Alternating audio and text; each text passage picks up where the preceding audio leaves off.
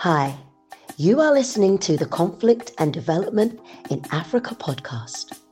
This podcast is for policymakers, governments, researchers, students, businesses, and anyone that is interested in conflict and development issues in Africa. On this podcast, we hear from experts from across Africa and the world. Your host, Doctor Michael Wangpa, will ask the questions you would want answers to. Michael Wangpa has an extensive experience spanning over a decade studying, researching, writing, and consulting on conflict and development issues in Africa.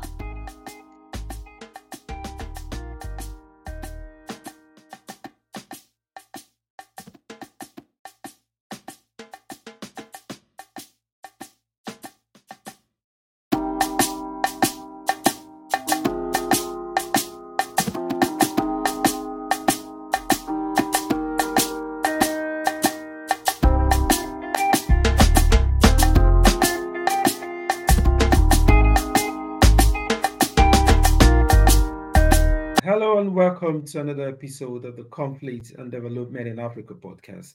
I'm your host, Doctor Michael Wamba. Uh, joining me today is an important guest, um, Cameron Hudson.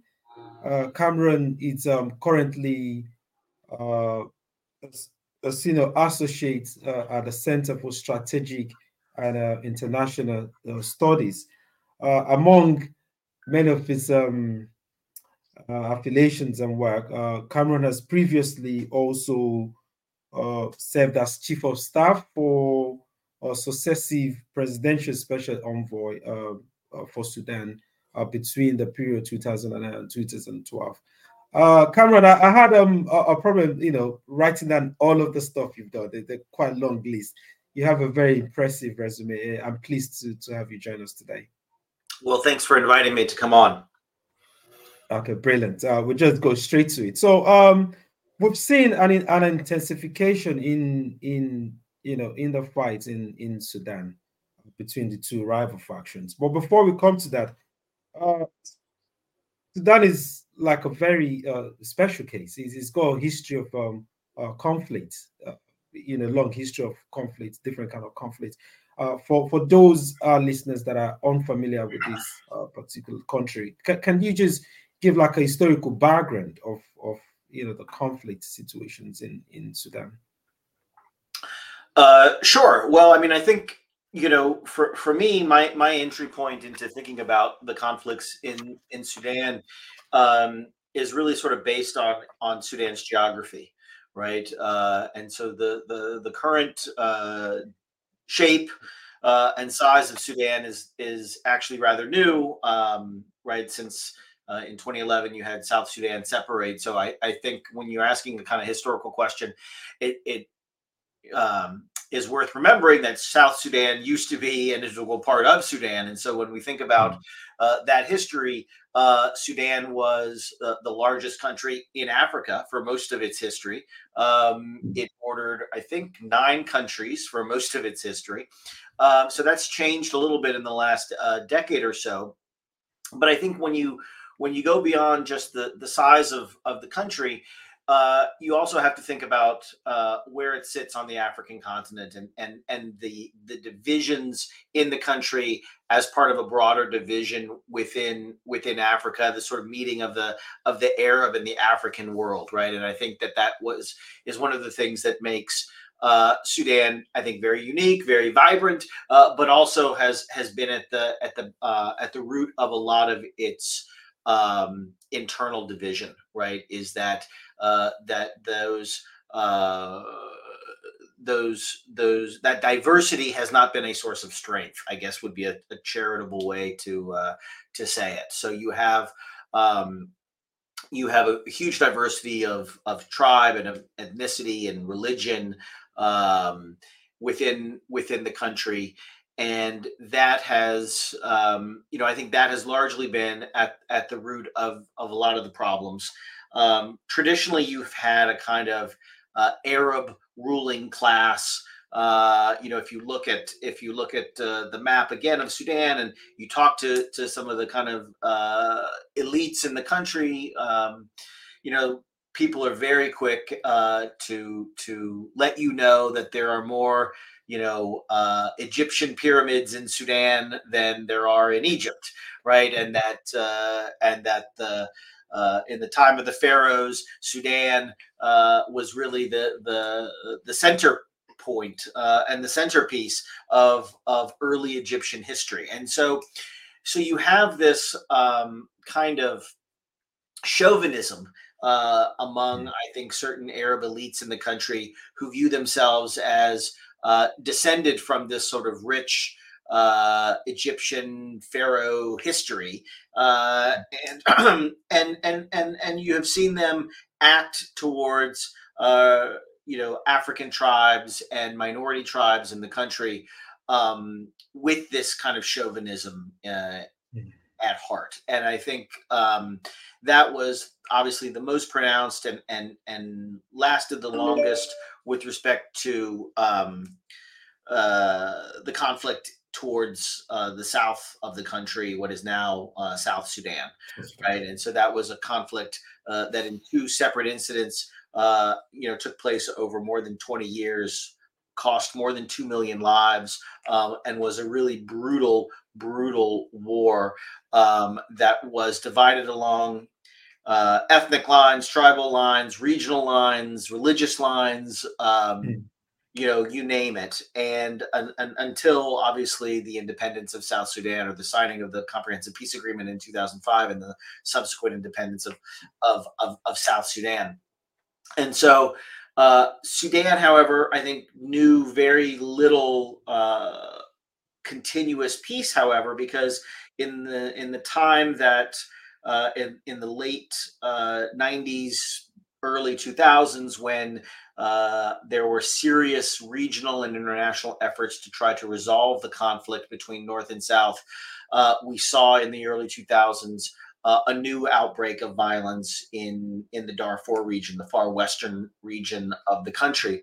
Um, you know, a lot of people have argued, I think somewhat convincingly, that that Darfur is is much more of a Sahelian state, having characteristics of of of of, of Chad and Niger, and also in terms of in terms of tribes, in terms of uh, uh, economy, in terms of uh, obviously climate, um, you know, much more related to to those regions further to the west uh, than to the capital in Khartoum at all, right? And um, Uh, so you saw this uprising in, in, in Darfur. Some some would argue that that, that uprising was in fact uh, stoked by the impending peace deal that the Southerners were going to get, um, and the Darfuris, who felt similarly marginalized, as I think all peripheral communities uh, in Sudan had felt at some point, uh, you know, thought that it was an opportune moment to uh, to try to improve their situation internally, um, and and and revolt in a, in an attempt to gain greater autonomy or or uh, you know wealth sharing from from the government. Uh, that obviously didn't uh, go in the same way that it did for the South Sudanese, um, and there was a, a brutal brutal response by uh, the central government in Khartoum, I think primarily because they saw the writing on the wall, which was if they made another peace deal like the one they made with South Sudan, then all of these peripheral areas of the country, which had been, you know, marginalized considerably by the center uh, since independence, were all going to kind of rise up uh, and and look for for their own autonomy. And so they needed to nip that in the bud, and they and they did it through this very, very brutal. Um, Uh, what is now called a genocide uh, against uh, African tribes, mostly African tribes in, in the Darfur region. Um, mm. So that conflict never fully ended. It subsided and abated, but it never, you know, there's no peace agreement. There's no peace deal. There's no, uh, you know, document that was ever signed that ended it. There was certainly no um, accountability. There were no trials mm. held for the crimes that were committed. Um It sort of it sort of faded away a little bit, uh, uh, certainly from the public consciousness, even though the the effects for the Darfuris lingered on uh, considerably. Uh, But that led to the sort of twenty eighteen, twenty nineteen popular uprising, which, um, unlike previous uprisings, did not necessarily uh, take place only in Khartoum. Actually, it didn't even start in Khartoum. Uh, it started in, in these more peripheral areas of the country. Um, and I think there it was um, an uprising in response to, I think, decades of uh, mistreatment, decades of deprivation uh, by the central uh, state. Uh, economics at the heart of it, but but frankly, I think very difficult to separate out uh, the the economic deprivation from the from the political and and, and social and developmental deprivation. Um, and again, this kind of chauvinism or racism that kind of uh, you know was an was an undercurrent uh, to all of Sudanese uh, politics for for generations.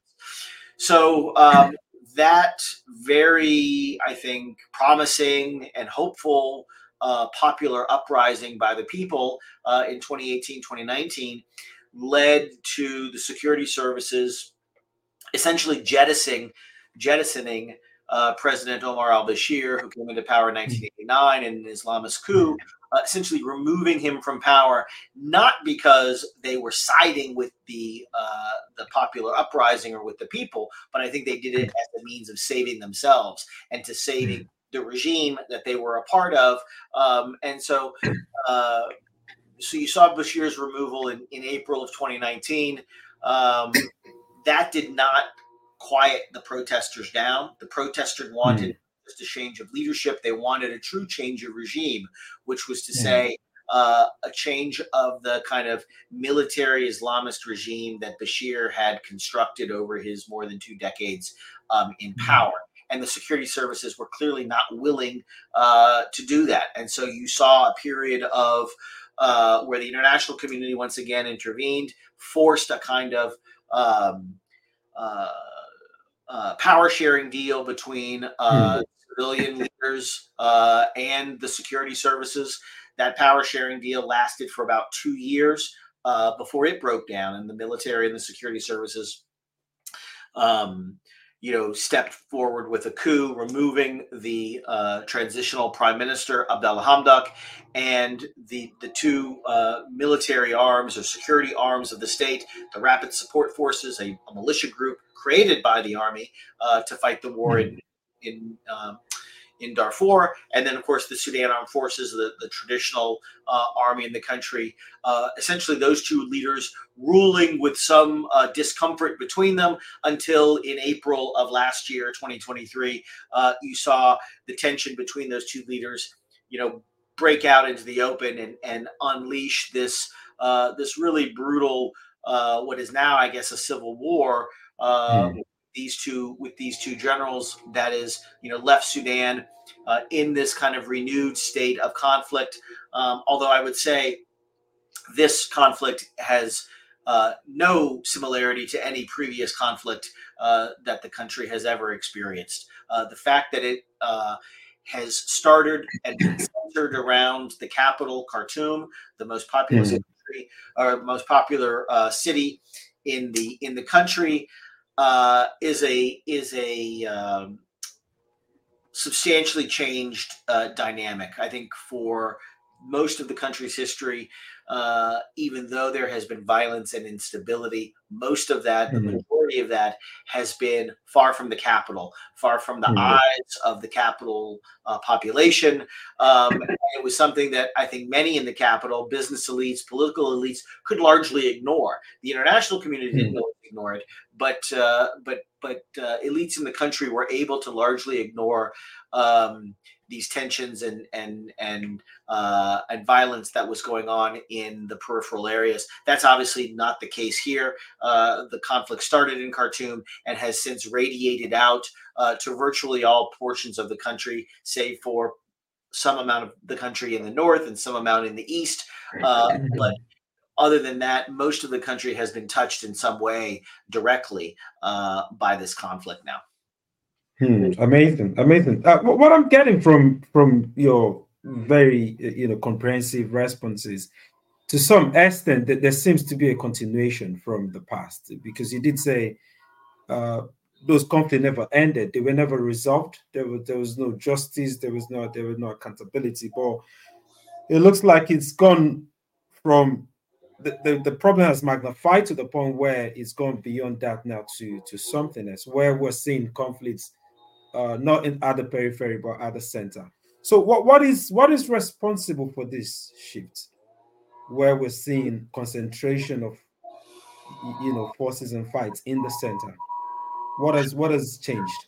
Well, I think what's changed in, in some respects is the is the belligerence. I think for the listen, I mean the, the South Sudanese, when they held their long civil war, they um, they were never in in that conflict ever able to uh, inflict the kind of harm on the country that we have seen the Rapid Support Forces do. They, you know, as much as they were able to uh, hold on in a long civil war and survive, uh, that North-South Civil War, by and large, took place uh, not in Sudan, but in South Sudan, right? It was, uh, you know, besieged cities uh, of, of South Sudan, which for decades suffered. Uh, but the, the, um, the population in the in Khartoum and and and, and frankly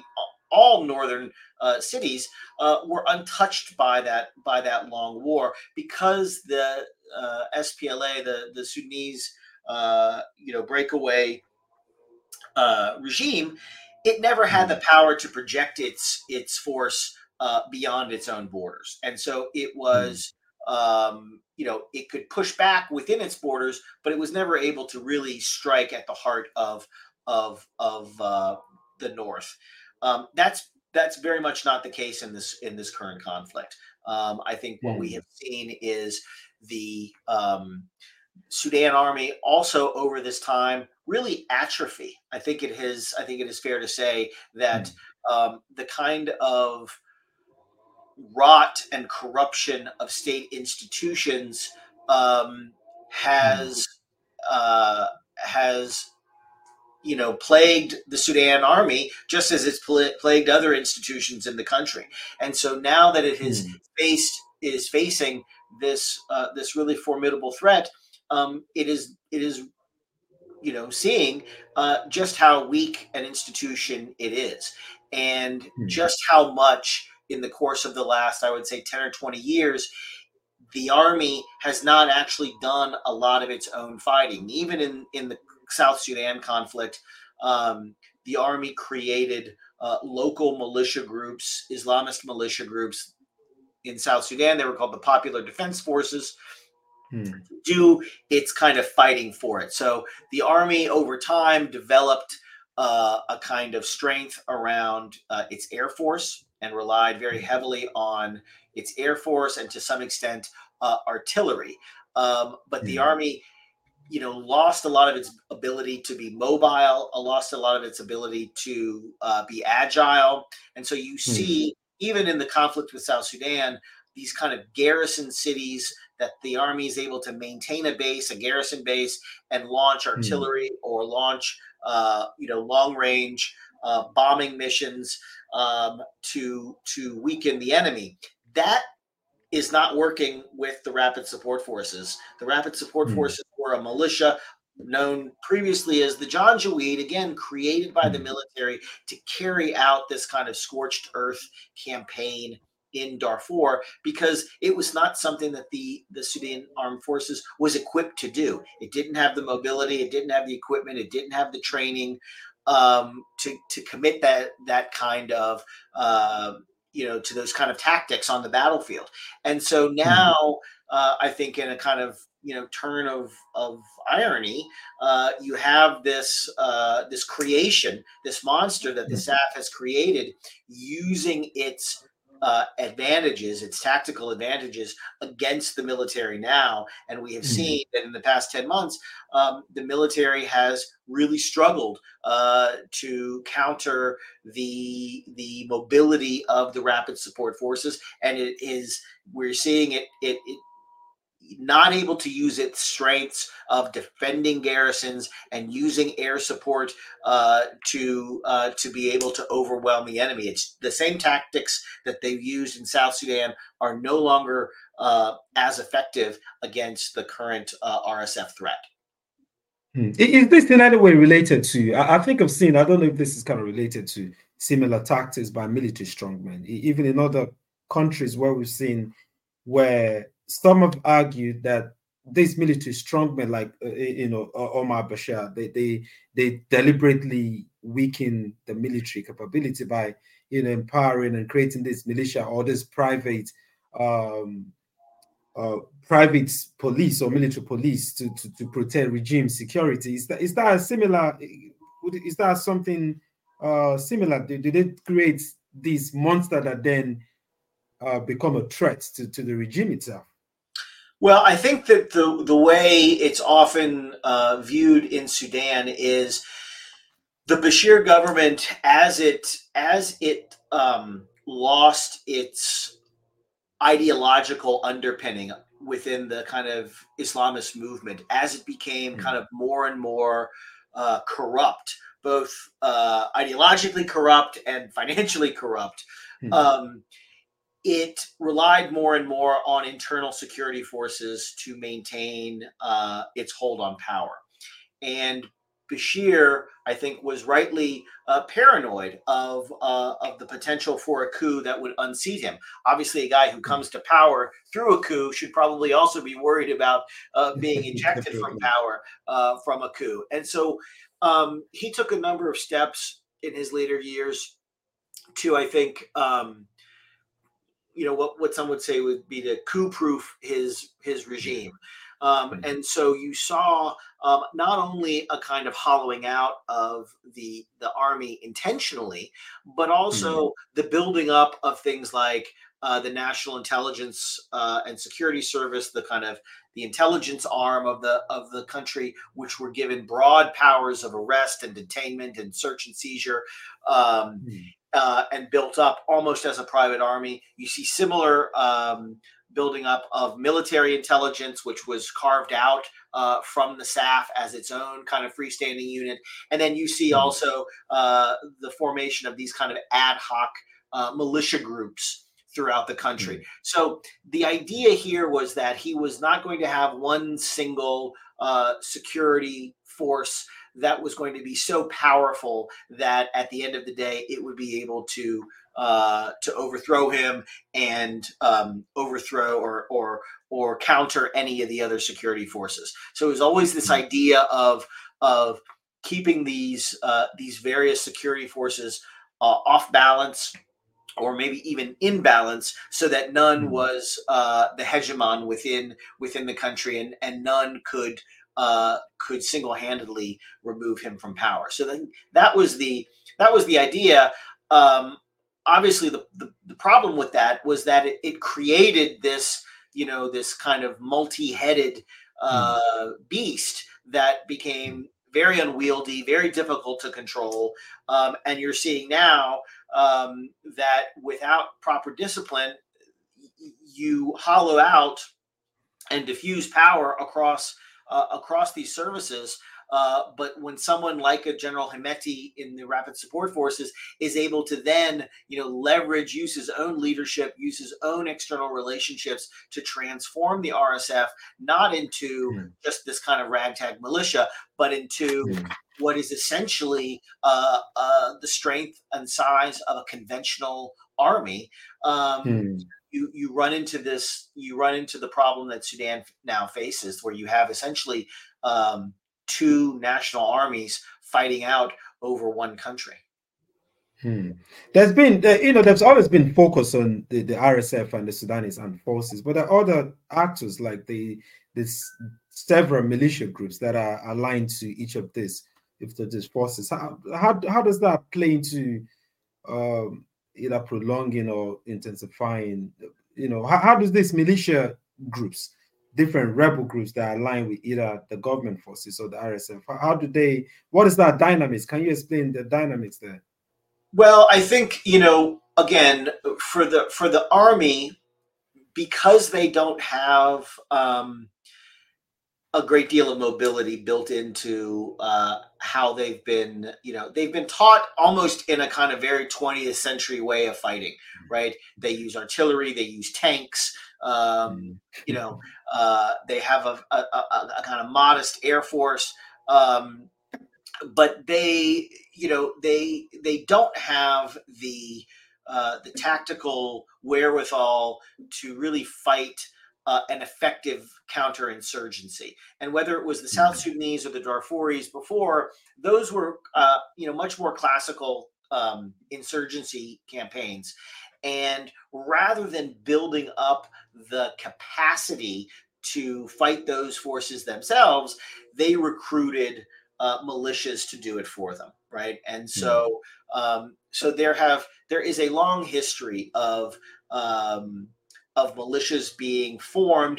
I think largely it it comes from kind of uh, self-defense communities that have always been in existence within many of the uh, uh, certainly you know nomadic uh, tribes across across the region, right? And so uh, by organizing those groups and uh, you know, giving them just modest instruction and, and modest support, um, they were able to kind of weaponize these groups. What we're seeing now, um, and of course the R S F is learning to do the same, even though it's a product of of having been formed, um, it is now going back into the, specifically into Darfur, but even beyond. We're seeing recruitment by the R S F from uh, from African tribes in in Niger, in Chad, um, across the Sahel, being drawn in largely for a paycheck, uh, but but but appealing to those groups along along um, tribal lines. And so um, and so what you're seeing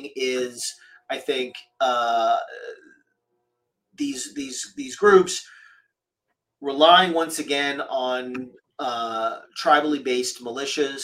Uh, there's one new component to the war that's, I think, really starting to emerge now, and that is this idea of you know citizen self-defense. We're starting to see it you know, mostly in um, in areas held by the government of Sudan, still the military of Sudan.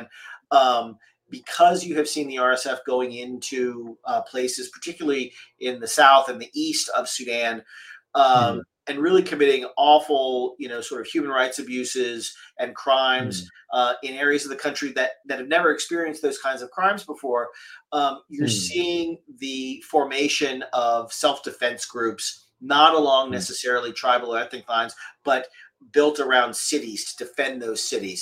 Um, you're also seeing the military, as it has, you know, suffered in this war, um, doing nationwide, um, you know, call outs for recruitment. Mm. So you're seeing, uh, you're seeing average citizens again uh, join up for the military. Again, I would say that you know traditionally, recruits to at least the officer class of the military have always been among a kind of elite Arab class, mm-hmm. mostly from from from the north of the country, and the kind of mm-hmm. uh, infantry class uh, were often kind of ethnic minorities from the peripheral areas. Um, mm-hmm. And so now you're seeing uh, you're seeing a much more kind of broad-based uh, recruitment uh, of forces to join the army now. Um, so you're seeing citizen involvement in a way in their own defense and in defense mm-hmm. of the state uh, in a way that we, we haven't seen before in previous conflicts. Hmm. That, that is quite that is quite bleak. But but I, I want I wanted to focus on um, some external involvement in this and the role they play. So I think where to start with is to look at um uh we could look at the regional level, but I wanted to start from the external uh, from international level. Let's say Wagner Group, for instance, the Russian group.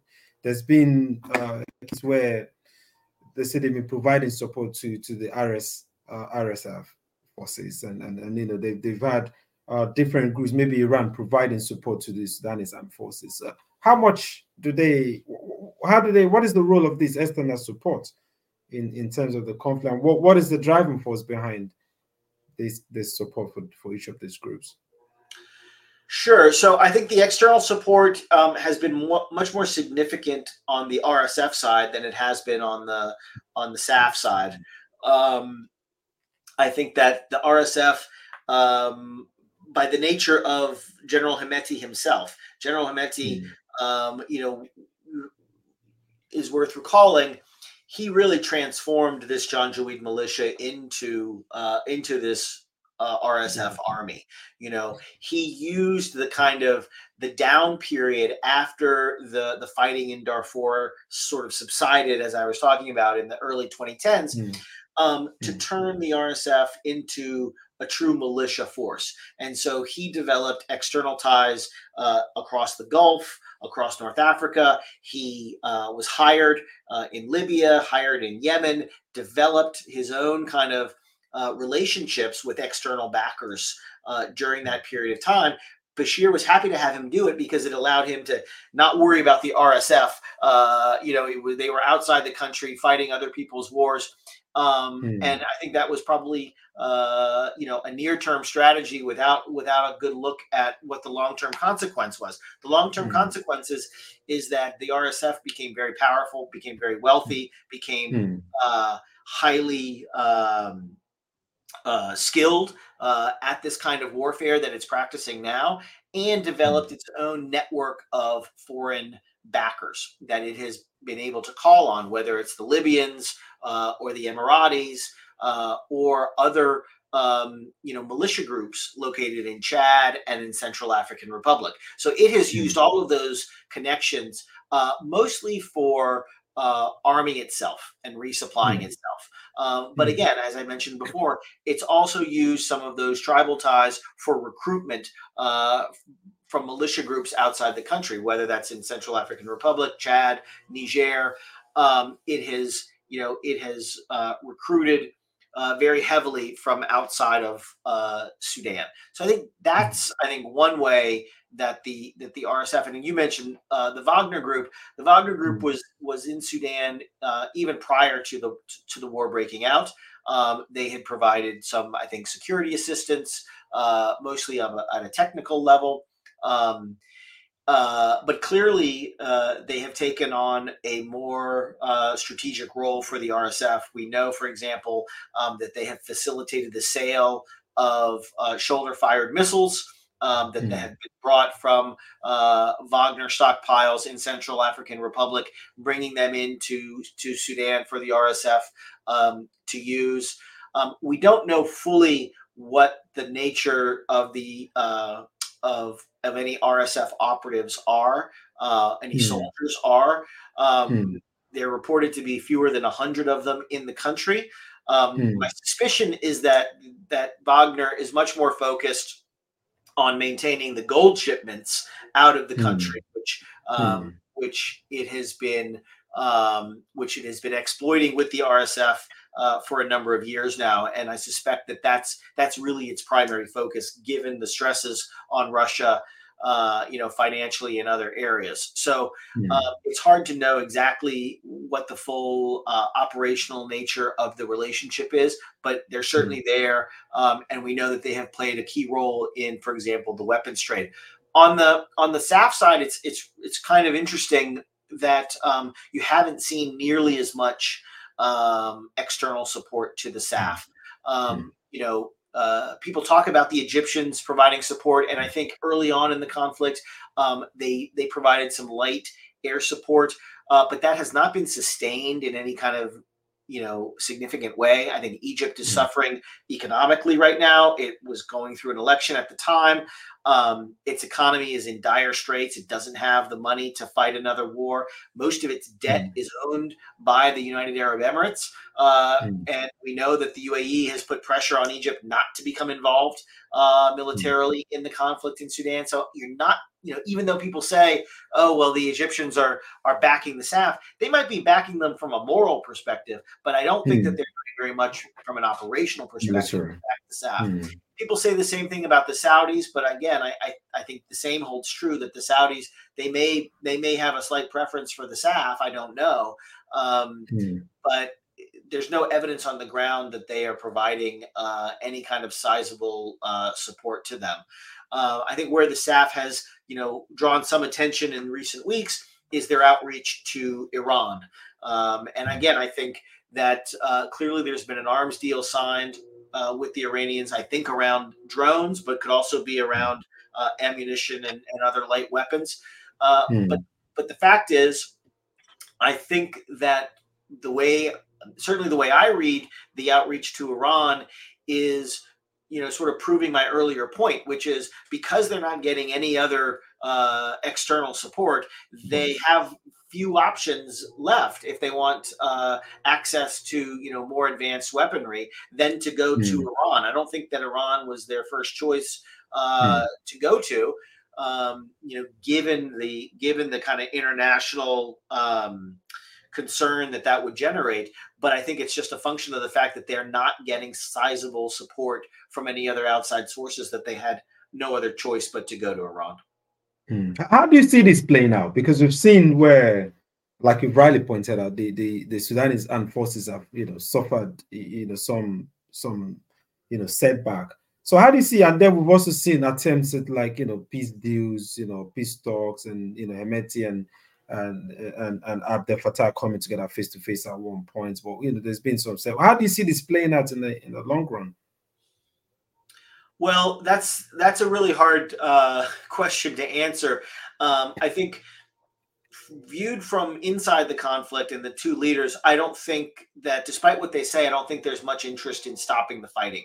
I think that both sides are convinced and, and have been convinced from day one that they are in an existential uh, conflict and that they can't survive politically or even uh, physically uh, if the other side wins. And so uh, despite, you know, them saying that they're open to talks or even going to Jeddah at one point and and and signing or committing to ceasefires, um, I don't think either side has any interest in a ceasefire. Um, now, that doesn't mean we won't get there eventually, but I think, the, you know, the sort of the problem with that is that to get there, if if it's not going to be driven by the belligerents themselves, it has to be driven mm. by the international community. And here, mm. I would say the international community has has completely failed uh, the people of Sudan in responding to this conflict. Um, you've seen a very half-hearted attempt uh, between Washington and Riyadh to try to convene some initial talks. Uh, those did not go particularly well or particularly mm. far. Um, the A U, the African Union, and the regional group I G A D have basically been kind of tripping over themselves uh, in, a, in, a, in an almost comical way, uh, but not really being able to contribute anything in terms of leverage over the parties.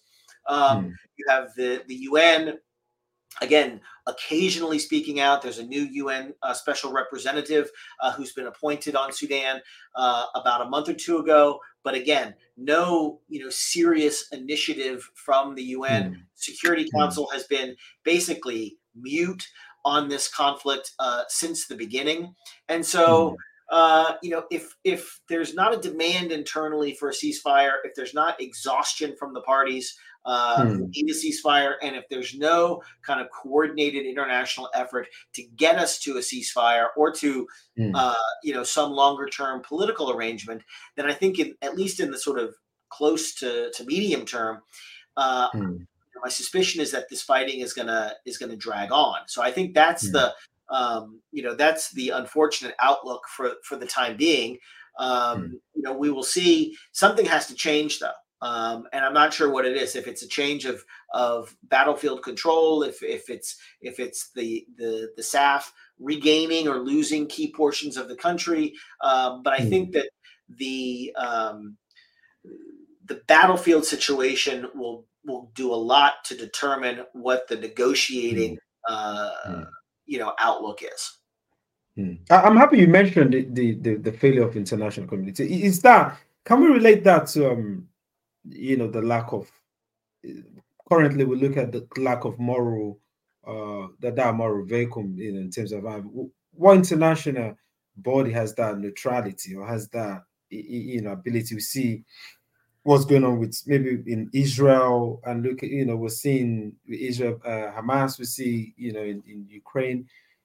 Do, do you think some of these conflicts are capitalizing on that, on that, what I call maybe, for lack of what to say, maybe hypocrisy among some of the traditional international, uh, maybe in terms of democracy, maybe the United States, for instance, maybe, you know, does they embolden uh, these fighters or these groups in Africa to, to then carry on and say, you know, we, we don't have any strong international partner that's going to enforce um, such uh, ceasefire or such negotiation?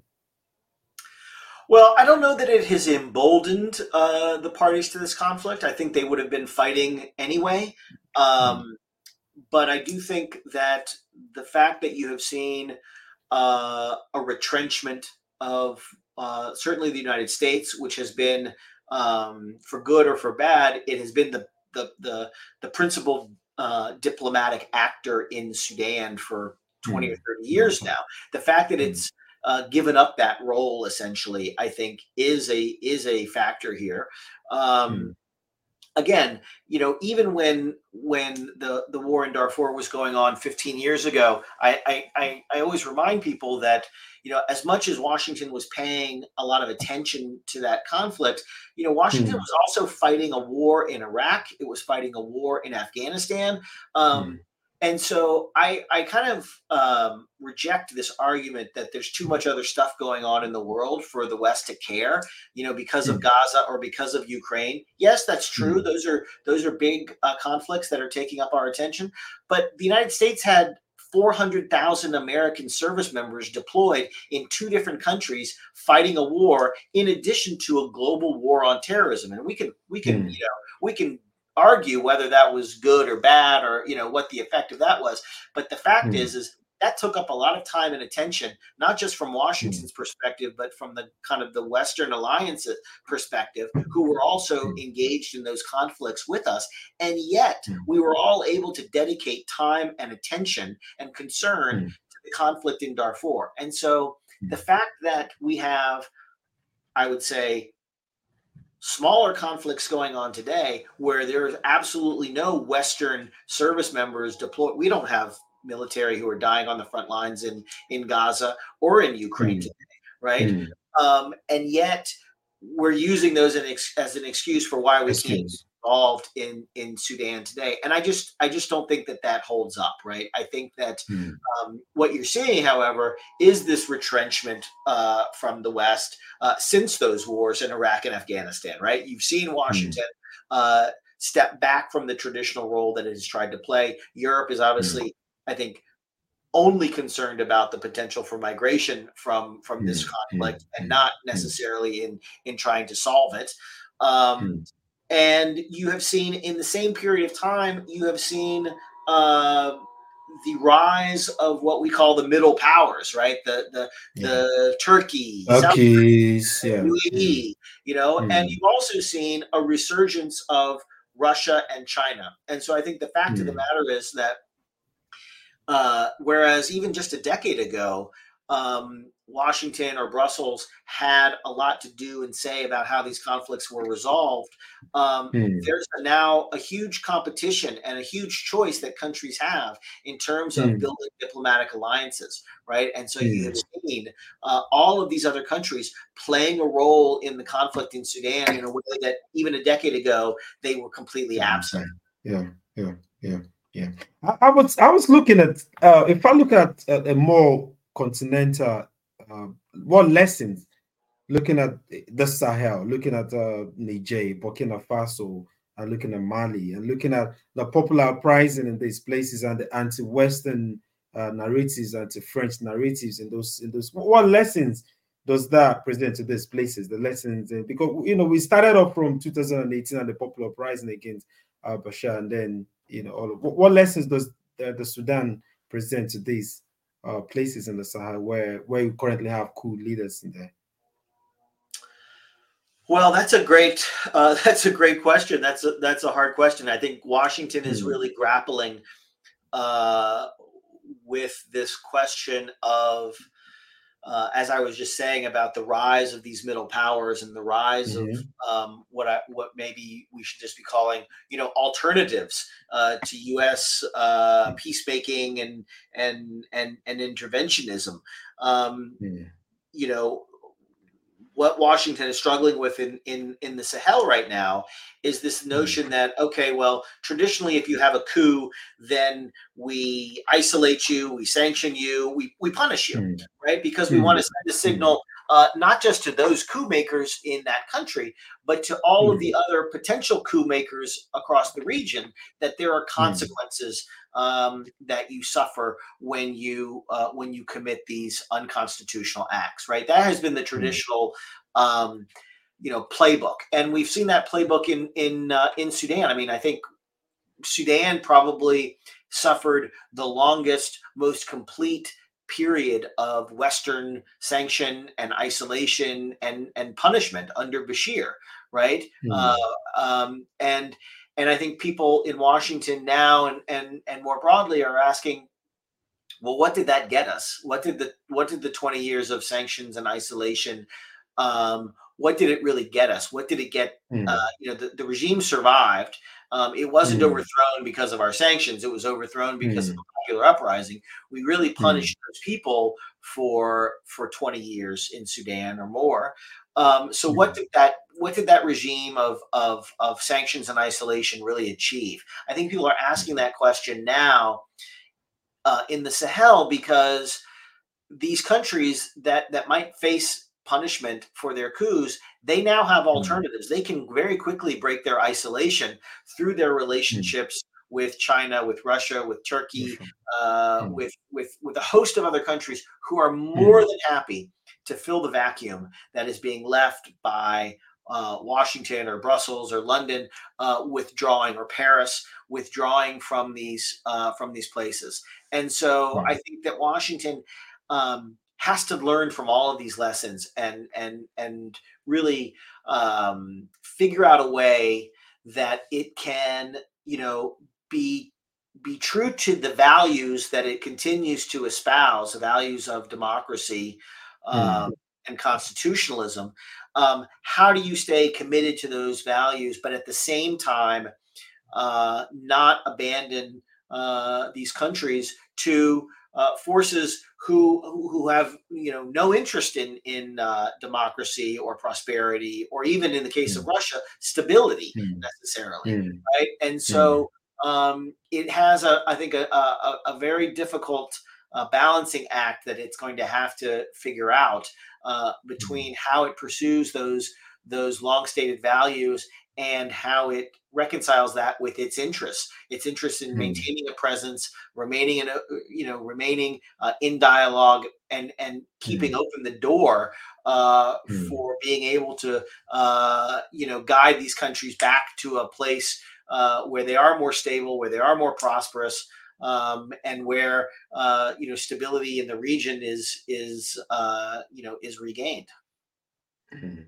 Mm. I, I, I'll come to the last question, uh, and, and I think uh, I've asked you the prospect of the of the fund, and we've seen in the short, medium term, it, it looks like it's going to continue, you know, until until there's a kind of like maybe there's a field, you know, a change in terms of like the, the combat. But and then we've also talked about uh, the receding role that Washington and, you know, the what the Western alliances are playing.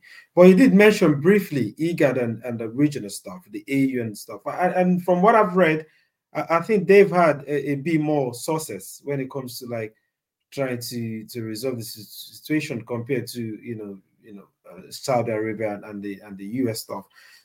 Do you think that it's um uh So I think there's a double question in terms of the regional spillover. Maybe we include Ethiopia in, in this now, because I've heard Ethiopia seems to have like a, maybe support towards uh, the Sudanese army. Do you think, what is the implication in terms of like the spillover to the to the Horn of Africa, and then what prospect does IGAD and the A U have in, you know, taking the lead in in you know resolving these issues?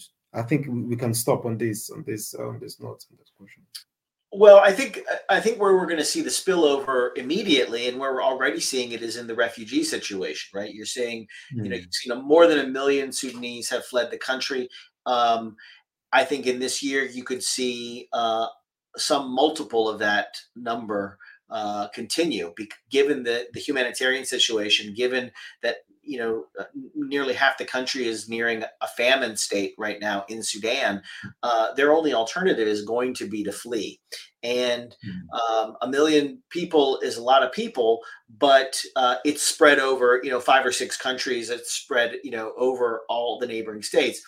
If you were to see um, really a much larger exodus than that, I think you would you would necessarily see the region become much more involved, because it all of a sudden it's going to affect them in in, mm-hmm. in ways um, that it needs to protect against. I mean, right now the number, the largest number of refugees is in Chad, and they are in a very remote area of Chad along the border where there's traditionally always been a lot of refugees, and where the the humanitarian response is really um, you know, really built in uh, to those to those areas. So the the the, the refugee outflow has not yet had uh, an enormous effect, but it could have an enormous effect on a country like South Sudan, right, which is already highly fragile and unstable. It could have a large effect on Ethiopia and Eritrea, uh, where there's mm. tensions along those borders already. And so if you if mm. you really start to see much more sizable numbers of refugees, I think you're going to see the neighbors, which have largely remained on the outside of this conflict. You have not seen Ethiopia, Egypt mm. really playing a decisive role. They've done some things on the margins, but really, I think they've been very careful not to inflame the situation. Um, mm.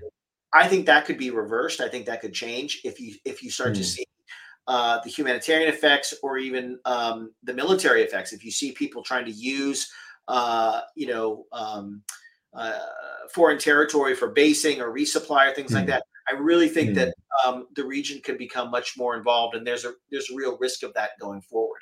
So um, I think IGAD uh, is not fit for purpose today. I think IGAD has, I think IGAD is broken as an institution. I think that um, because Ethiopia has had the internal, you know, conflict that it has had, mm. and has stepped mm. back from its own leadership role. I mean, let's not, re- let's not forget Sudan is the chairman of IGAD, right? I mean, it had been the chairman of IGAD of the conflict. So you have, um, you have, I think, a, a regional organization right now um, that has no obvious leader, um, mm. that is been hollowed out and does not have, um, you know, a, a, a strong organizational or bureaucratic structure to deal with this very complex conflict um, in not just in Sudan, but in the Horn, in the Horn more broadly. I mean, when you look at all the things that are going on within the IGAD region, uh, Ethiopia, Eritrea, the GERD, uh, the Somaliland deal uh, mm. recognition, um, you know, obviously the internal situation inside Somalia. I mean, all, and obviously then there's the Red Sea, uh, you know, instability that's going on. So there's a lot going on that is putting stress on the IGAD member states that I don't think uh, the institution of IGAD is in a position right now to to to deal with in any in any real meaningful way. All of the member states are are are um, experiencing some uh, instability both internally and regionally right now, and I think that that has Um, that has really uh, hollowed out what we what we can expect from uh, from IGAD going forward. Okay. Yeah. Well, um, this is, it does seems that it's quite a little bit bleak, the future of Sudan and, and the region. But, but uh, Cameron, thank you for your very insightful uh, views and comments. We really do appreciate, you know, your honoring our invitation and, and, and coming here. Thank you very, very much. Thank you very much, Michael. It was great to be on.